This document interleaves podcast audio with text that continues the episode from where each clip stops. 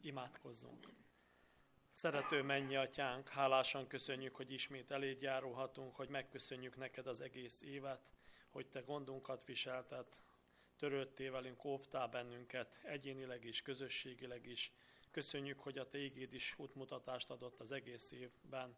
Köszönjük, hogy meggyógyítottál bárminémű bajunkban is küzdöttünk, és kérünk, te gyógyítsd meg mindazokat, akik most is nem jó egészségnek örvendenek, hanem kicsit gyengélkednek otthon. Kérünk ad, hogy a te ígéd az internet segítségével az üzenetet el tudja vinni az ő otthonukban is. És kérünk tehát meg Andrást is, akire helyezted ma a te ígédet, hogy reménységet nyújtson nekünk a következő évre is, hogy te belé tudjunk kapaszkodni. Kérünk, te szólaltas meg által a te ígédet, és te segíts, hogy utat találjon a te ígéd a mi szívünkben. Köszönjük, hogy együtt búcsúzhatunk a ettől az évtől, és hogy be tudunk lépni egy új évbe. Kérünk, hogy az új évben is majd te légy a mi gondviselünk, és add, hogy mi pedig belé tudjunk mindenbe kapaszkodni. Köszönjük, hogy eléd jöhettünk, és hálát adhatunk mindenért a te kegyelmedből. Amen. Amen. Egy pillanatra, hogy foglaljunk helyet, Tamás szeretné kiosztani egy pár dolgot, és utána Andrásnak átadjuk az igei gondolatokat. Szeretettel köszöntelek benneteket, gyülekezetünk azon részét, akik itt tudnak ma délután lenni velünk együtt.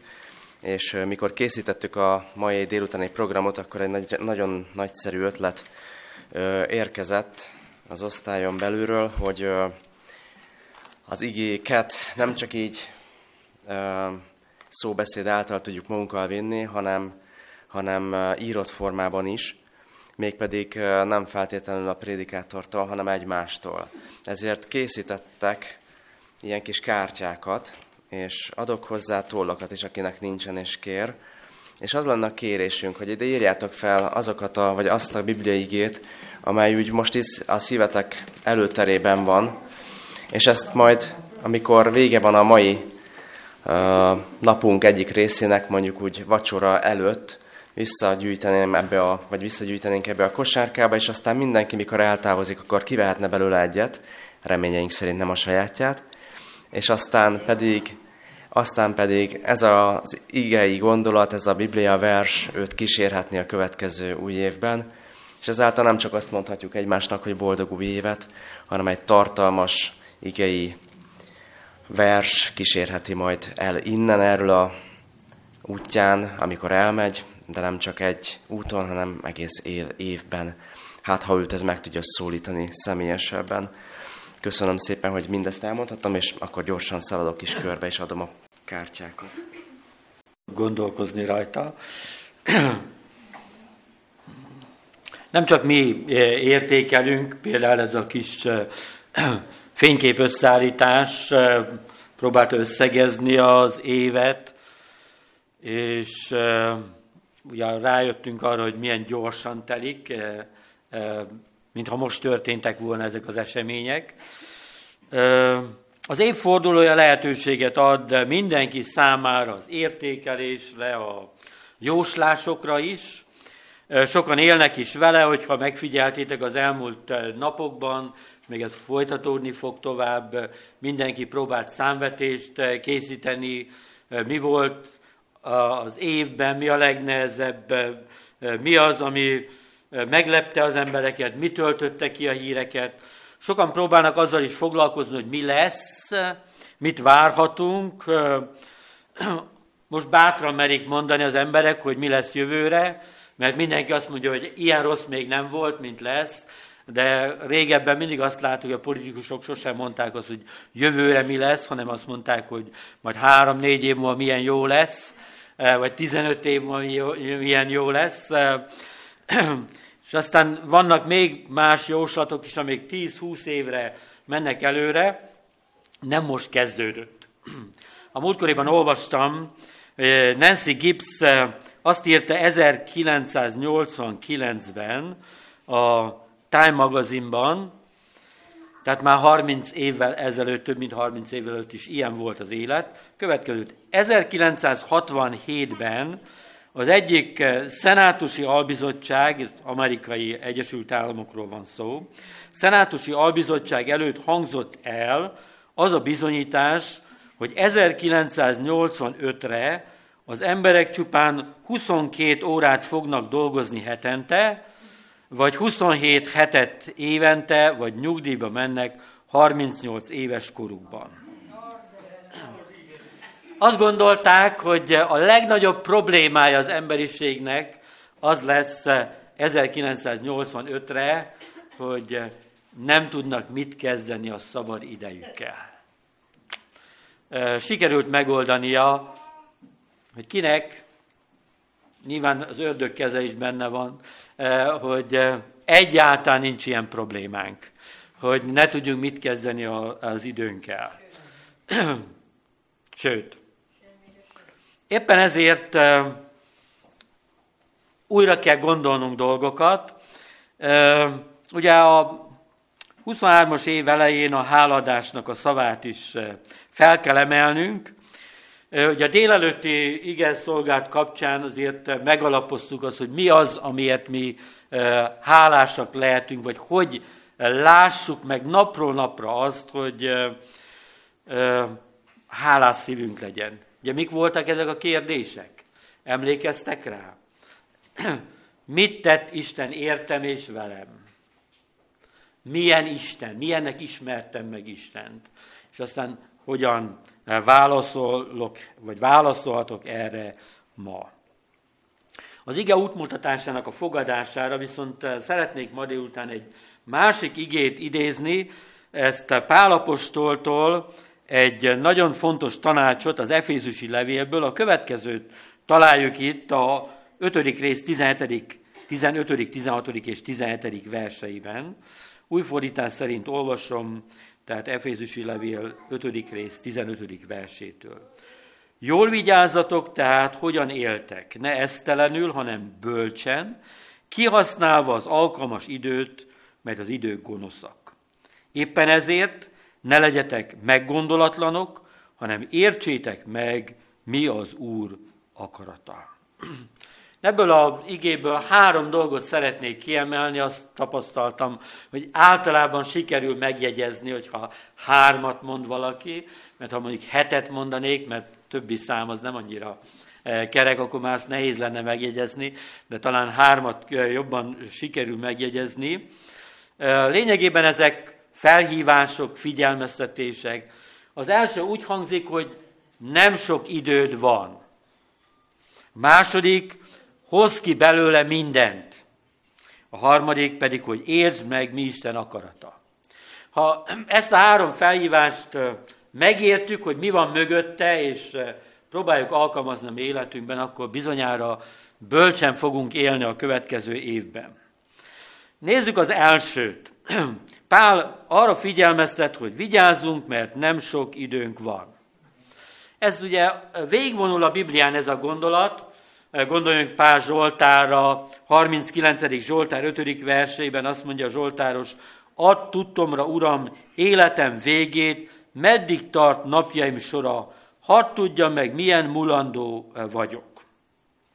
Vagy a 90. Zsoltár 10. verse, életünk ideje 70 esztendő, vagy ha több 80 esztendő, és nagyobb részük hiávaló fáradtság, olyan gyorsan eltűnik, mintha repülnénk. Ha megkérdeznénk egy fiatalt itt, hogy szerinte 70-80 év az sok vagy kevés, akkor valószínűleg azt mondaná, hogy sok. Ugye, mi minden fog még történni addig, mi minden szeretnék még, hogyha történne addig. Volt idő, amikor én úgy gondoltam, és ezt kicsit nehéz kimondani, hogy a hatvanasok azok öregek. Ma már nem gondolok erre, ez már nem igaz. De ugye milyen érdekes, hogy... Hát... Tehát a lényeg, amit, amit látunk, hogy olyan gyorsan zsugorodik össze az életünk, olyan gyorsan telnek az évek, olyan gyorsan repül, és ezért mondja Zsoltáros, hogy taníts úgy számlálni napjainkat, hogy bölcs szívhez jussunk. Olvastam valahol, vagy talán valami film is, hogy van egy ilyen óraszerkezet, ami visszafele megy, nőknél 80 évre, férfiaknál 75 évre van beállítva, és akkor nézheted azt, hogy mennyi van még hátra. Csak ugye nem tudjuk azt, hogy mennyi van hátra. És nincs annyi időnk, hogy azt mondjuk, hogy hát igen, még ez az óra még ennyit vagy annyit mutat. A Biblia azt mondja, hogy ne számoljunk a holnappal, nincs a hatalmunkban, hanem a jelen pillanat van, ami hatalmunkban. És ez egy nagyon különös életfelfogást igényel, mert mindannyiunkat kísért az, hogy tervezünk, és azt mondjuk, hogy majd, majd, majd, pedig a Biblia azt mondja, hogy ez a pillanat a miénk. Ezért beszél másodszor Pálapostól arról, hogy hoz ki belőle mindent.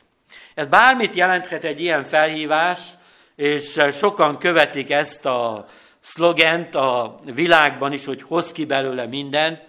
Nyilván számunkra egy kicsit mást kell, hogy legyen, mert azt jelentsen, mert azt mondja, hogy mert az idők gonoszak. Jézus azt mondja, hogy sátán tolva és rabló, és az egyik, amit el tud venni tőlünk, az idő, mert ez mindenkinek adatot, mindenkinek egyformán adatot, tehát ez a legérzékenyebb terület, ami életünkben, vagy az ő támadásának a leg-leg kifinomultabb taktikái irányul ellene. Mennyi időt herdálunk el olyan tevékenységekre, amelyek nem építenek bennünket, rombolják a szellemi képességeinket, a lelki tisztaságunkat, esetleg kikapcsolódásnak gondoljuk, de mit jelent az, hogy kikapcsolódás, miből akarunk kikapcsolódni? Az Úrral való kapcsolatból akarunk kikapcsolódni, vagy, vagy az értelmes életből akarunk kikapcsolódni. Nem engedhetjük meg azt, hogy megtévesszen bennünket sátán. És itt van még egy másik oldala is ennek, hogy nem csak a bűn tart igényt a élet, az időnkre, hanem a mindennapi élet is túl sokat követel. Van egy bibliai történet, ugye Jézus elment Mária, Márta és Lázár otthonába, és leült, tanított, bizonyára jöttek a szomszédok, volt egy jó kis házi kör ott, általában úgy tapasztaljuk az evangéliumban, hogy elég sokan vannak ott, még ha kicsik is voltak azok a házak, amiben azok az emberek éltek, és azt olvasok, hogy Mária leült Jézus lábához, mert egyetlen egy szót sem akart volna elmulasztani. És közben Márta készítette a vacsorát a konyhában. Ugye elcsüggett, és azt mondja Jézusnak, Márta, hogy Uram, nem törődsz azzal, hogy a testvérem magamra hagyott a szolgálatban? Mondd hát neki, hogy segítsen. Az Úr azonban így felelt neki, Márta, Márta, sok mindenért aggódsz és nyugtalankodsz, pedig kevésre van szükség, valójában csak egyre. Mária jó részt választotta, amelyet nem vehetnek el tőle. Nyilván ez mindig egy talányt jelent, különösen azon típusú embereknek, és nem csak nők vannak ebben a körben, akik, akik kötelességtudók, akik mindig úgy gondolják, hogy az első a másik, az első a szolgálat, hogy most mi az, ami, amit mégsem jól tett ez a Márta. Bűnt követett el azzal, hogy vacsorát készített. Ugye vannak olyan gyülekeleti vendégségek, amikor Néhányan nem lehetnek bent, hogy hallgassák az Isten tiszteletet, mert közben neki készíteni kell azt, hogy eh, amikor vége az Isten tiszteletnek, akkor a többiek élvezhessék a eh, vacsorát.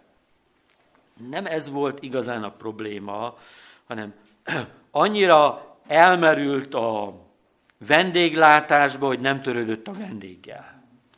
Ugye ismerjük ezt a fajta problémát, hogy eh, a háziasszony annyira el van foglalva, hogy minden sikerüljön, hogy észre se veszi, csak kerülgeti, vagy időnként még fel is löki azt a vendéget, mert, mert az fontos, hogy minden, minden rendben legyen. És itt az értékrendszerre próbál Jézus Krisztus hangsúlyt helyezni ebben, hogy van valami, ami maradandó.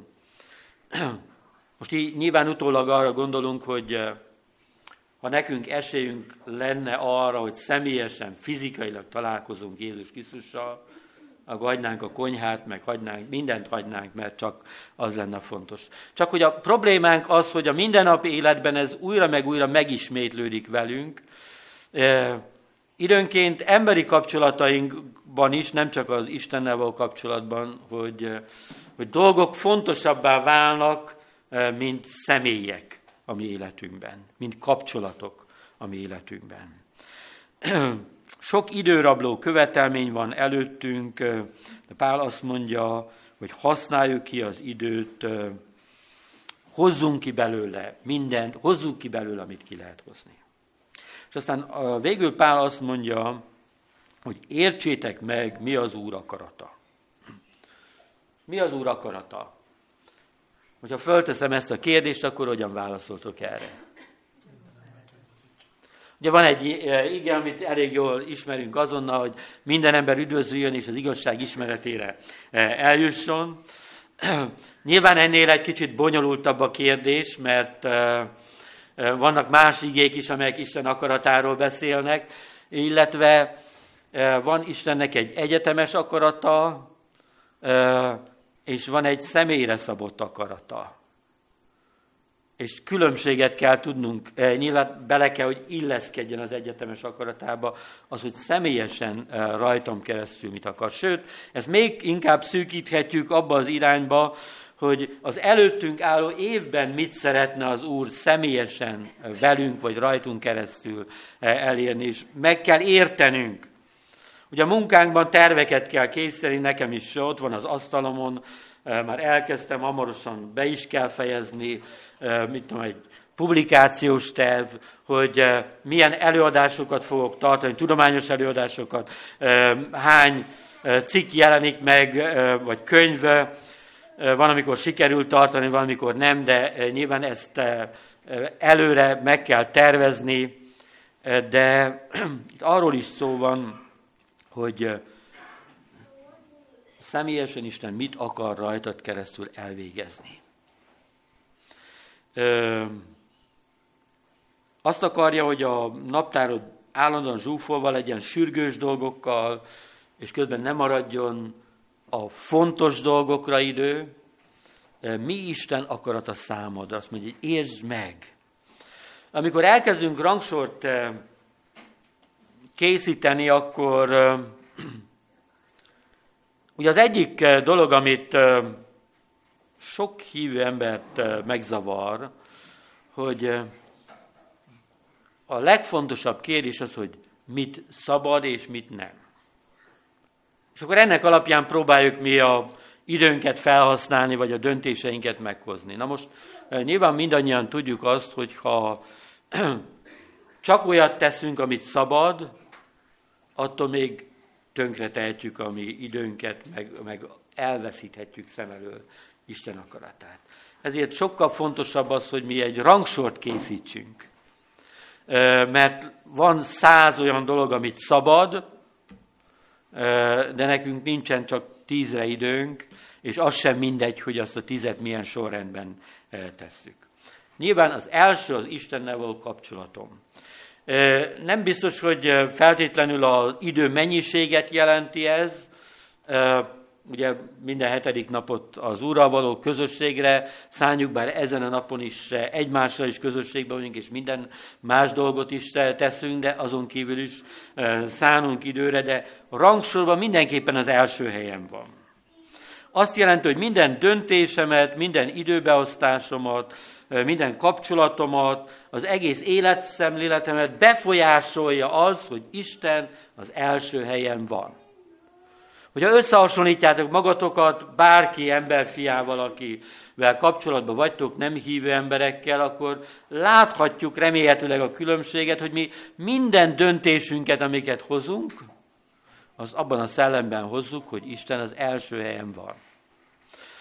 Időnk legjavát adjuk neki, minden nap rendszeresen időt töltünk vele közösségben, és használjuk a tőle kapott képességeinket. Aztán következik a család. Nem adhatok értékesebbet az én házastársamnak, gyermekeimnek, szüleimnek, testvéreimnek, mint magamat vagy az időmet. Ismerek újra meg újra olyan családokat, ahol nagyon szorgalmas apa éjjel-nappal dolgozik, mert azt mondja, hogy én biztosítani akarok mindent a gyermekeim számára. Csak önmagát nem biztosítja. Tehát a minden az, az, az kimerül az anyagi dolgokban, a fizikai megfogható dolgok, és vannak pillanatok, amik soha nem térhetnek vissza. Soha nem térhetnek vissza. Ezért fontos sokszor pótszer vagy menekülés az, amikor valaki a munkát választja a, a kapcsolatok helyett.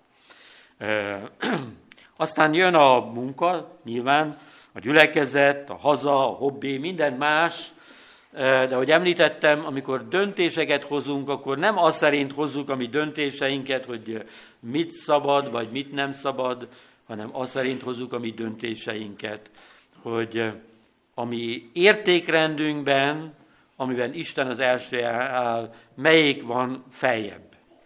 És annak adunk elsőbséget a többivel szemben. Időn két nagy ellensége az a múltunk és a jövőnk. A sajnálkozás és bánkódás a fölött, amit a múltban tettünk, vagy amit elmulasztottunk. Nem mondom azt, hogy ezt egyszerűen lerendeztük azzal, hogy itt leraktuk a köveket, de mert valószínűleg sok küzdelmünk lesz még ezzel újra és újra, mert vannak dolgok, amiket nem hozhatunk helyre.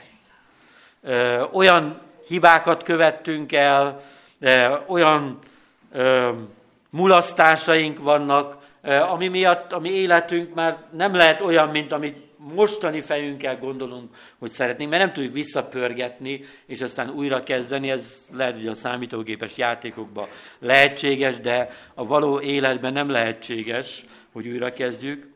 Tehát csak egyetlen egy lehetőségünk van, hogy elengedjük, hogy beszéltünk is erről.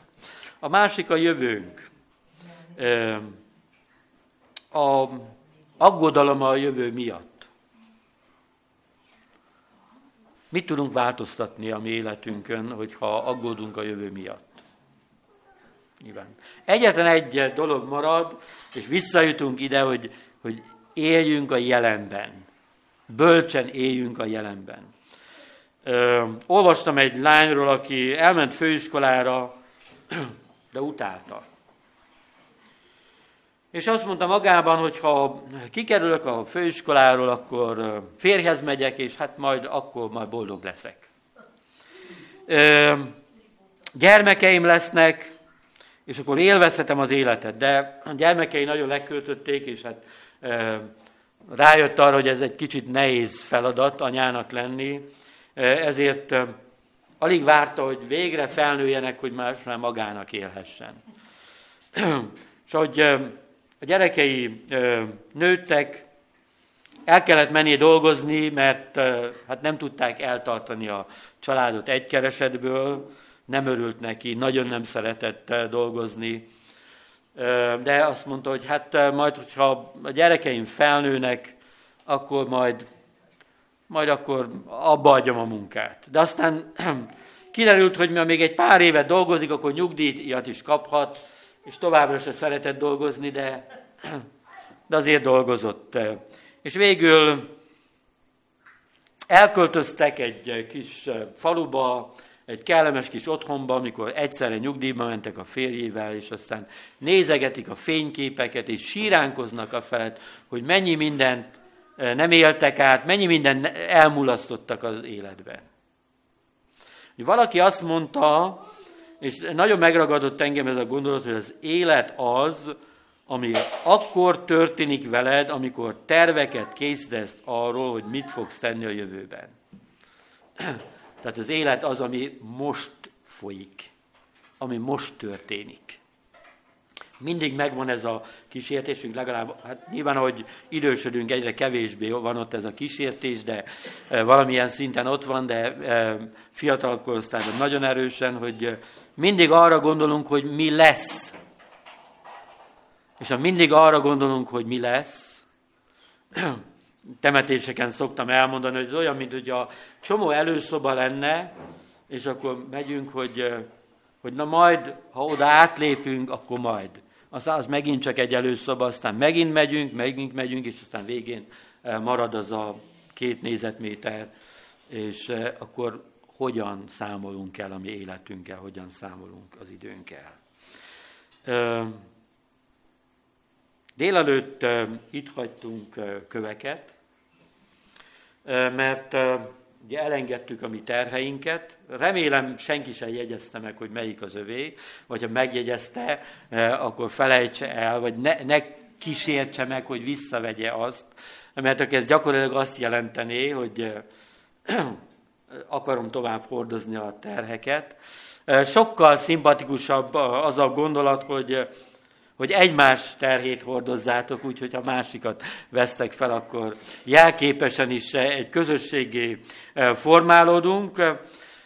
Azért gondoltam, hogy vigyük haza írhatunk is rá, például akár azt a Biblia szöveget, amit most a cédulára írtunk, ráírhatjuk otthon erre, és hogyha ez annyira fontos nekünk, hogy ott legyen, hogy állítsunk egy emlékoszlopot, hát ez picike lesz, mert egy kőből álló emlékoszlop lesz, arra vonatkozólag, hogy emlékezzünk arra, hogy Isten megszabadított bennünket, elengedtük a mi terheinket, szabadok vagyunk mások szolgálatára, szabadok vagyunk azért, hogy dicsőítsük őt, szabadok vagyunk azért, hogy amikor eljön az évnek a vége, 365 nap múlva, akkor legyen miért hálát adni, ami számunkra. Gyűjtsük össze azokat, ami amiért hálásak lehetünk hétről hétre vagy napról napra, mert olyan könnyű elfelejteni, miközben nehezebb elfelejteni a mi csalódásainkat, vagy a mi keserűségeinket. Éj bölcsen, ez a élet motto vezessen bennünket a következő esztendőben, tudva azt, hogy itt van ez a három nagyon fontos dolog, amit Pál mond, ahhoz, hogy bölcsen élhessünk, ezt tudatosítanunk kell, hogy nem sok időd van, hogy használd ki jól, hoz ki mindent belőle, és eh, értsd meg, hogy mi Isten akarata. Nem csak az egyetemes akarata, hanem személyre szabott, itt és most akarata a te számadra. Arra hívlak benneteket, hogy kérjük ezt Istentől most az év utolsó napján, hogy adjon nekünk egy ilyenfajta bölcsességet, hogy így tudjunk elindulni a következő esztendőben. Álljunk fel egy közös imádságra.